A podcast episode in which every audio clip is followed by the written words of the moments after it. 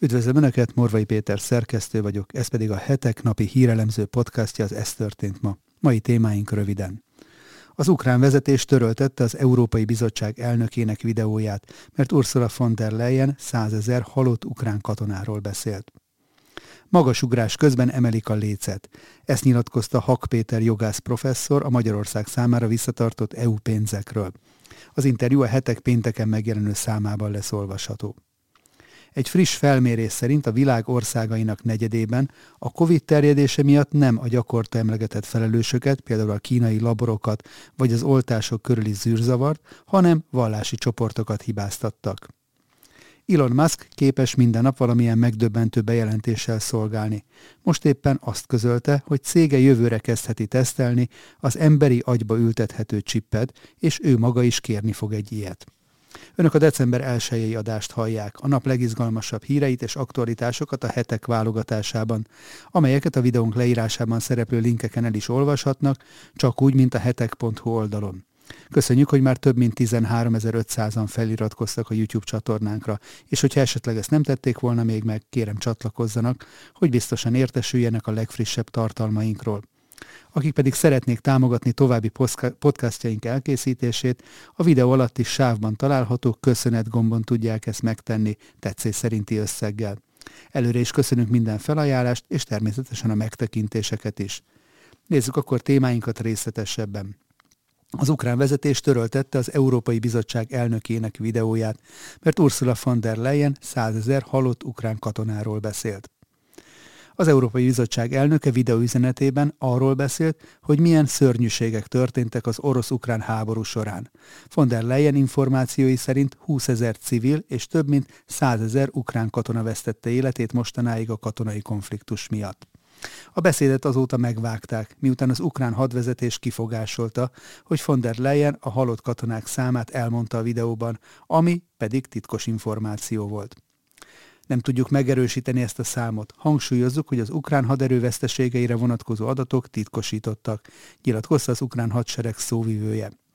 Ezt erősítette meg az ukrán elnöki hivatal szóvivője is, aki szerint a haderő veszteségeivel kapcsolatos információk bizalmas adatnak minősülnek, ezért csak a vezérkari főnök, a védelmi miniszter vagy az elnök hozhatja ezeket nyilvánosságra. A bizottság szóvivő helyettese köszönetet mondott a Twitteren azért, hogy jelezték számukra az úgymond pontatlanságot az adattal kapcsolatban, és arra hivatkozott, hogy a százezres ukrán veszteség külső forrásokból származott és becslésen alapult. Ráadásul a százezres számnak nem csak a halottakra, hanem a halottakra és a sebesültekre kellett volna vonatkoznia a bizottság elnökének a beszédében. Von der Leyen ígéretet tett a videóban arra, hogy az Európai Unió a Nemzetközi Büntető Bírósággal együttműködve azon fog dolgozni, hogy Oroszországot számon lehessen kérni az úgymond szörnyű büntettei miatt. A töröltetett videót magyar fordítással a leírásban található linken tudják megnézni. Dimitri Medvegyev a Twitteren reagált von der Leyen mondosított üzenetére. A volt orosz elnök kritizált az Európai Bizottság elnökét, mert szerinte valójában az Egyesült Államok utasította rendre von der leyen és tulajdonképpen már nincs is Európai Unió, csak egy 51. szövetségi állam. Magasugrás közben emelik a lécet, ezt nyilatkozta Hak Péter jogász professzor a Magyarország számára visszatartott EU pénzekről. Minden eddiginél erősebb fegyvert vetett be az Európai Bizottság a magyar kormányjal szemben, amelyel lényegében világos üzenetet fogalmazott meg a tagállamok felé, miszerint többé nem tűri el Brüsszel, hogy bárki az Egyesült Európa útjában álljon. Történelmi lépésre szánt el magát az Európai Bizottság, amikor bejelentette, hogy azt javasolja a tagállamoknak, miszerint legalább 3000 milliárd forintnyi uniós támogatást zárjanak el a magyar kormány elől. Mindezt az utóbbi évek egyik legsúlyosabb gazdasági válságának közepette, amely már eddig is nagyon érzékenyen érintette Magyarországot. Már hosszú ideje dolgoznak azon a brüsszeli döntéshozók, hogy valahogyan rábírják a magyar kormányt, ne álljon az európai integráció, azaz egyesülés útjába. Az Egyesült Európa a nemzeti szuverenitás törésvonalán zajló küzdelemben Brüsszel a véget nem érő jogi eljárások helyett most radikálisabb lépésre szánta el magát, amikor létrehozta az úgynevezett kondicionáltatási, vagyis feltételességi mechanizmust, amely első olvasatban a jogállamiságot és az uniós pénzeket védi, ugyanakkor azonban politikai fegyverként is használható. Az uniós források megvonására alapozó, kifejezetten Magyarországot célzó fegyvert nem véletlenül kovácsolt az Európai Bizottság. A hatalmas összegek visszatartásával komoly változtatásokra akarta kényszeríteni Brüsszel a magyar kormányt. Az Európai Unió láthatóan példát akar statuálni, hogy mindenki megértse, birodalom épül.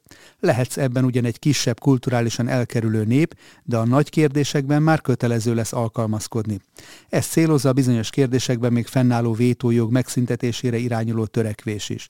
A maradék függetlenség feladásának jutalma az EU részéről a gazdasági túlélés vagy a jólét ideiglenes biztosítása lehet. Magyarország számára vészesen közeledik az a történelmi pillanat, amikor fel kell vetni a még mindig tabunak számító kérdést. Vajon biztosan megéri-e hosszú távon az Európai Unió tagjának maradni? Az Európai Bizottság által megfogalmazott, nyilvánosságra került kifogások között olyanok vannak, amelyek valóban jogosak, mondta Hak Péter jogász professzor a heteknek adott interjúban. Majd így folytatta. Ugyanakkor az eljárásnak egyértelmű politikai célja van. Lehetetlen helyzetbe akarják hozni a magyar kormányt. Ha megoldást lett volna a cél, akkor egyfelől a tárgyalások sokkal nagyobb nyilvánosság előtt egy demokratikus, szakmai alapú kommunikáció keretében zajlanának. Másfelől jóval egyértelműbben kellett volna megfogalmazni, hogy mit várnak a magyar kormánytól a jogállamiság, illetve a közpénzekkel való bánásmód területén. Az is feltűnő, hogy menet közben változnak a feltételek. Először 17 pontról volt szó, most pedig már 27 mérföldkőről. Ez olyan, mint amikor magasugrásnál ugrás közben emelik a lécet, mondta a heteknek Hak Péter jogászprofesszor, az ELTE tanszékvezetője. Hozzátette, az Európai Parlament múlt heti politikai állásfoglalása, amelyben 3000 milliárd forintnyi Magyarországnak járó támogatás befogyasztását javasolták, mondván nem elegendőek a kormány által elfogadott korrekciós intézkedések a jogállamiság és az uniós pénzek védelme tekintetében, ez nyomás alá helyezte az Európai Bizottságot, amely bizonyítani akarja, hogy mennyire kemény a magyar kormányjal szemben. Az Európai Parlamentben abszolút többségben van a baloldal és a globalista jobboldal, amelynek tagjai minden fórumon arról beszélnek, hogy mekkora veszélyt jelent a magyar kormány által képviselt szuverenista álláspont. Populizmusnak bélyegzik azt a választói támogatottsággal rendelkező irányzatot, amelynek egyik motorja Magyarország. Ennek lényege a szuverén nemzetek szövetségére épülő európai vízió, ami a svéd és az olasz választások nyomán megerősödött az elmúlt időszakban, mondta Hak Péter. A jogász úgy látja, a brüsszeli feltételek teljesítése nem sérti a magyar szuverenitást. Mind az uniós pénzek, mind az állami pályázatok átláthatósága hagy kívánni valót maga után. A nagyszámú egypályázós eljárás mind a magyar költségvetés, mind az Európai Uniós pénzek tekintetében aggodalomra ad okot. Valós probléma az is, hogy az országos bírósági hivatalelnöke indoklás nélkül felül tudja írni a pályázatok eredményeit. Bírói kinevezések úgy történhetnek, hogy maga a szakma nem támogatja az adott bíró kinevezését. A kormány pedig jogerős bírósági határozatokat támadhat meg az alkotmánybíróságnál, amely ráadásul a kormánypárthoz közel álló nézeteket képviselő jogászokból áll, sorolta Hak Péter azzal kapcsolatban, hogy a kormányzati nyilatkozatok szerint már jövő év közepétől érkezhetnek az uniós pénzek, Hak Péter úgy fogalmazott.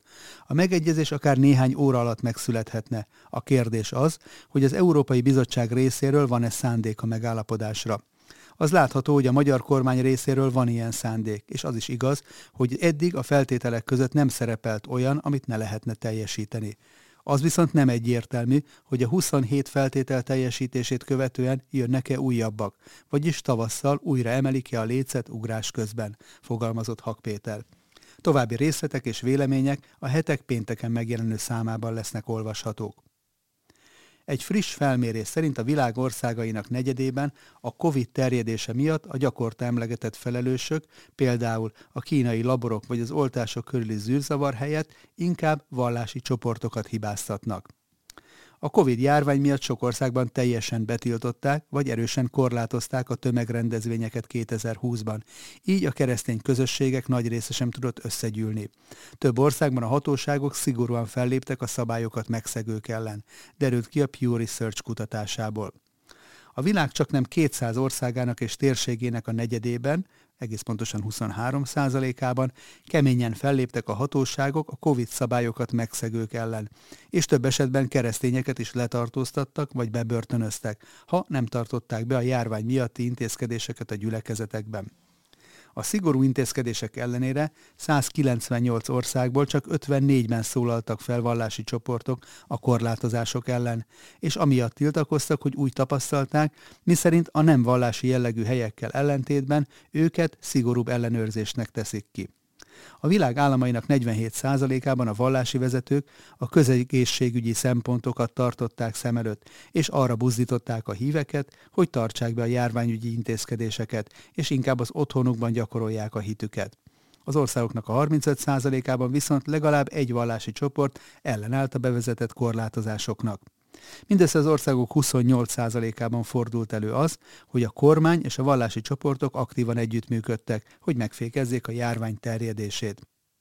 A keresztény üldözés nem nőtt jelentős mértékben 2020-ban, de az államok 37%-ában mégis előfordult, hogy a Covid miatt a hatóságok erőszakot alkalmaztak az összejövetelek berekesztésére, vagy letartóztattak hívőket. Az ország vezetői és magánszemélyek pedig vallási csoportokat hibáztattak a járvány terjedéséért, vagy megrongálták a szent helyeket. Ilyen incidensek a világ minden táján előfordultak. Európában az országok 44%-ában, a közel-keleti és észak-afrikai államoknak pedig 35%-ában. A hatóságok leggyakrabban alkalmazott intézkedése az őrizetbevétel volt, vagyis elvitték a vallási csoportok vezetőit vagy tagjait, ha úgy ítélték meg, hogy nem tartják be a Covid korlátozásokat. Myanmarban például a keresztényekkel és muszlimokkal szemben sokkal szigorúbban alkalmazták a Covid szabályokat, mint a buddhistákkal szemben. Egy keresztény pásztort három hónapos börtönbüntetésre ítéltek az országban, mert ima összejövetel tartott, miközben egy buddhista temetés 200 részvevője közül senkit sem tartóztattak le, hanem csak pénzbüntetést szabtak ki a hatóságok. 2020-ban három országban léptek fel a hatóságok vallási kisebbségek ellen úgy, hogy a hívők meg is haltak. Indiában két keresztény, Indonéziában hat muszlim, Jemenben pedig több tucat etióp keresztény halt meg a hatóságok erőszakos fellépése miatt. Más országokban a muszlimok voltak a bűnbakok. Indiában például a Corona Jihad hashtaggel jelentek meg iszlám ellenes posztok a közösségi médiában. Kilenc országban, köztük Törökországban és Egyiptomban a keresztényeket vádolták a fertőzés terjedésével.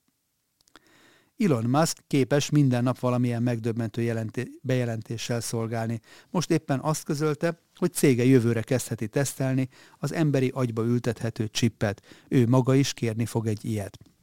Hat hónapon belül megkezdheti a Neuralink az agyba ültethető chip tesztelését az embereken, jelentette be Elon Musk. Ahogy arról beszámoltunk, a Neuralink implantátumát már, hivat, már sikeresen tesztelték egy disznón és majmokon. Tavaly a vállalat bemutatóján egy majom úgy játszott számítógépes játékkal, hogy az agyába ültetett chip segítségével a gondolataival irányította a játékot. Eddig viszont a cégnek várnia kellett azzal, hogy embereken is kipróbálhassa a technológiát. A Neuralink chipje állítólag lehetővé tenné majd, hogy a mozgás korlátozott emberek újra járni és kommunikálni tudjanak. De a milliárdos tegnapi bejelentése alapján az implantátum az emberek látását is helyreállíthatja. A vállalat most arra vár, hogy az amerikai élelmiszer és gyógyszerügyi hivatal engedélyezze a chip embereken való klinikai tesztelését. Nagyon óvatosak vagyunk, és biztosra szeretnénk menni, hogy működni fog, mielőtt a szerkezetet emberekbe ültetjük, mondta Musk. A Tesla tulajdonosa szerint fájdalmasan lassú folyamatra kell számítani a következő tesztelések során, és először az emberek látásának a helyreállításán fognak dolgozni, illetve azt vizsgálják majd, hogy miként tudja az implantátum mozgatni az emberi izmokat azoknak az esetében, akik erre önállóan nem voltak képesek. Még ha valakinek születése óta nem is volt látása, mert vakon született, úgy hisszük, hogy ennek ellenére is helyre tudjuk állítani a látását, nyilatkozta a milliárdos. Nos, ennyi fér bele mai ajánlónkba. Morvai Pétert hallották az Ez történt ma, december 1 adásában. Holnap újra várom Önöket aktuális hírekkel, ajánlókkal, és hogyha szeretnének ezekről biztosan értesülni, akkor kérem iratkozzanak fel a Hetek YouTube csatornájára, ahogyan ezt már több mint 13.500-an meg is tették, amit ezúton is nagyon köszönünk. Ha pedig a nyomtatott lapot részesítik előnyben, ajánlom megtisztelő figyelmükbe a most indult előfizetői akciónkat, a fődíj egy Toyota személyautó akik pedig szeretnék támogatni a hamarosan 25 éves évfordulójához érkező hetek elemző világértelmező munkáját, a leírásban szereplő linken találhatják meg az ehhez szükséges információkat. Viszont látásra holnap újra jelentkezünk, addig is szép napot kívánok mindenkinek!